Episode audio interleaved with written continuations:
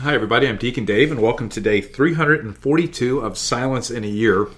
And this is a very, very short paragraph. And Cardinal Sarah is basically talking about the fact that often God will pay more attention to the human body and venerate it than he does man himself. And then he says, How can anyone live in joy and peace uh, if his body is continually subjected to pressures of all sorts? and so, I, you know, I think if you think about it, we are subjected to all kinds of pressures that can often still our joy and our peace if we are not firmly rooted in the Lord. This actually reminds me of a time when I was working probably 20 years ago.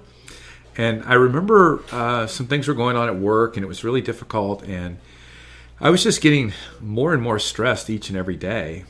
And I actually remember going to a meeting and I actually remember sitting in the meeting at the conference table with like six or other eight other people and I literally could not process what they were saying.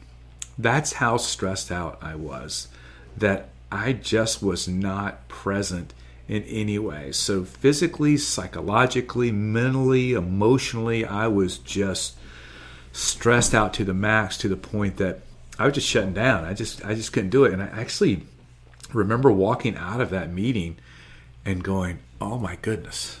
This is this is not good. I just cannot believe that this is happening." And I don't think I realized it at the time. But I think in some way I really turned it over to God because I just said, you know, I just can't do this anymore. It, this is not worth the uh, capital, if you will, that it is consuming. Because that's, I think that's what happens.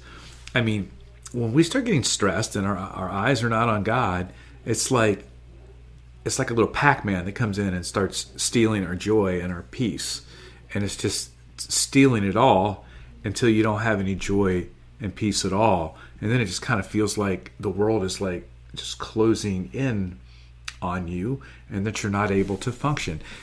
Uh, maybe you are someone uh, who is listening now who has struggled with this or is currently going through a similar difficulty take a deep breath take time to spend with god in silence just just lift it up to him and go lord i can't do this on my own I can't do this at all.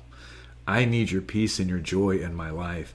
That invitation, in and of itself, of where we just begin to breathe out everything it is that's not of God, that has created all of the stress in our lives, and then to actively and intentionally just go, you know what? I give up. Obviously, I'm stressed because I've been trying to do it on my own. I surrender to you, Lord. I invite you into this. And then the Lord he comes rushing in so often if we can do that. And I think uh, in that particular time of my life, I would say my faith was it was ho hum probably. Um, I don't remember completely, but it certainly was not what it's like now. I had been Catholic probably for seven to ten years, uh, yet I had that little high and then kind of really leveled off. And so, uh, I think having a strong relationship with God makes it easier to do that so that we don't get to that point of stress and that's the only time i've ever been like that and uh, but the power of god is ready to intercede even in these most difficult of times and it starts just by just going lord i can't do this. And so i surrender this to you. And by surrendering as i have said many times it's actually inviting him in. Because more often than not, the circumstances of whatever have created the stress are not necessarily going to go away or you can't remove yourself from them. So inviting Jesus into this place allows us to have his blanket of comfort and protection around us to soothe our souls and um, to rest our hearts, which are probably beating a little faster than they should, and to allow our mind to focus on him and not on the perceived or real struggles that we might be having that are creating all the consternation in our lives. And so, if you are one of those folks, breathe it out. Invite and breathe God in in a very intentional way. And may Almighty God bless you in the name of the Father, and of the Son, and of the Holy Spirit. Amen. See you.